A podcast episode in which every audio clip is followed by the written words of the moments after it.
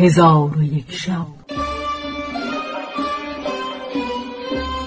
چون شب ششصد و پنجاه و ششم برآمد.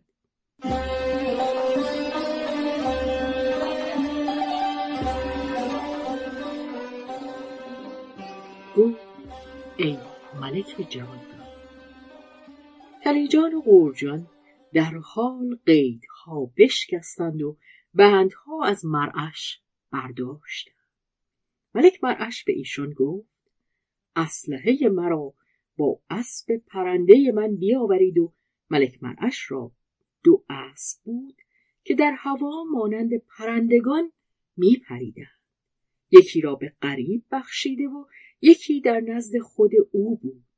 آن اسب را بیاوردند. ملک مرعش سلاح جنگ بپوشید و بر اسب بنشست و قریب نیز بر اسب پرنده خود سوار شد. ملک مرعش با قریب در هوا همی رفتند و تکبیر همی گفتند. پس از آنکه از کافران جنیان سی هزار افرید بکشتند به شهر یافس ابن نوح بازگشتند و بر تخت عزت بنشستند و برقان را بطلبیدند و او را نیافتند. و سبب این بوده است که ایشان پس از دستگیر کردن برقان به قتال پرداخته از برقان قفلت کرده بودند و افریتی از خادمان برقان او را از بند گشوده به میان قوم برده بود. چون قوم را دید که بعضی کشته و بعضی گریزانند در حال برقان را به هوا برداشته به شهر عقیق و قصر زرین برده بود. ملک برقان چون بر تخت خود بنشست بقیت و سیف قوم او برسیدند و خلاصی او را تهنیت گفتند. برقان گفت ای قوم چه جای تهنیت است که لشکر مرا بکشتند و مرا اسیر کردند و آبروی من در میان قبایل جنیان بردند گفتند ای ملک همیشه پادشاهان را نشیب و فراز و شکست و نصرت در پیش است. فرقان گفت ناچار باید خونخواهی کنم و ننگ از خیشتن بردارم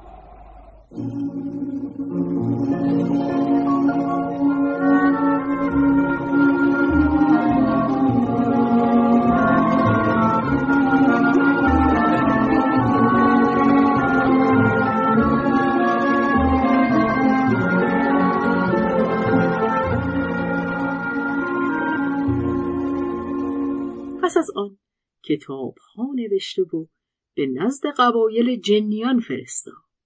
همگی به فرمان ملک بشتافتند. برقان ایشان را تفقد کرده سیصد و بیست هزار افریتیا گفتند ای ملک فرمان تو چیست؟ برقان گفت تا سه روز ساز و برگ سفر کنی. ملک برقان را کار بدین گونه شد. اما ملک مرعش چون به شهر یافس ابن نوح بازگشت برقان را بخواست و او را نیافت.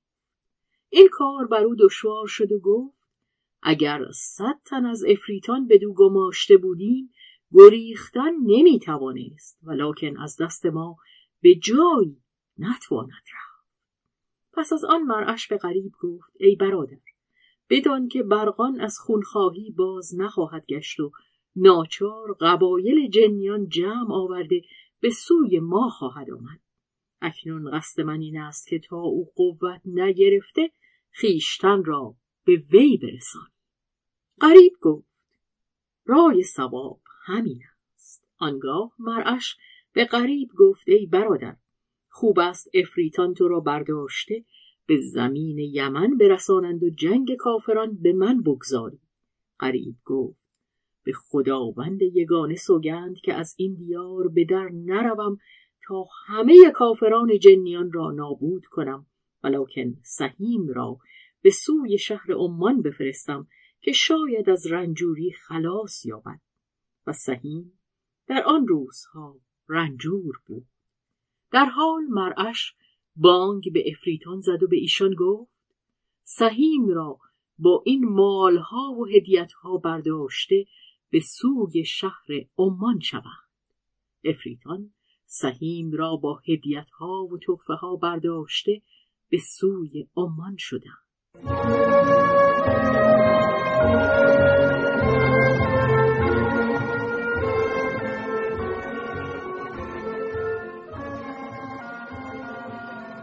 پس از آن مرعش کتاب ها به همه اطراف نوشت. جنیانی که در حکم او بودند جمع آمدند. شماره ایشان یکصد و شست هزار بود. آنگاه به سوی شهر عقیق روان شدند و در یک روز یک سال راه رفتند و به بادیهی برسیدند. از بحر راحت در آن مکان فرود آمدند و آن شب را در آنجا به روز آوردند. بامداد. همی خواستند بکوچند که تلیعه جنیان پدید گشت. از دنبال ایشان افریتان و جنیان مانند دریای موجزن برآمدند و هر دو لشکر به یکدیگر برسیدند.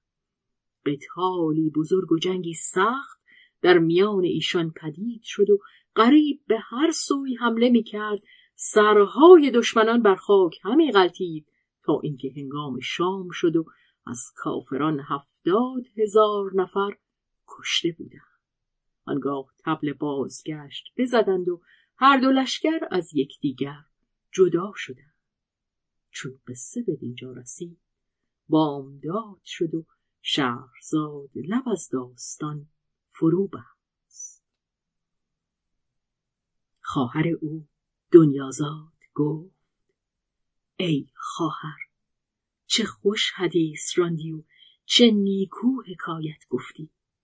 شهرزاد گفت ای خواهر اگر ملک مرا نکشد و زنده بمانم در شب آینده خوشتر از این حدیث خواهم گفت. ملک گفت به خدا سوگند من این دختر نکشم تا بقیت حدیث او بشنوم.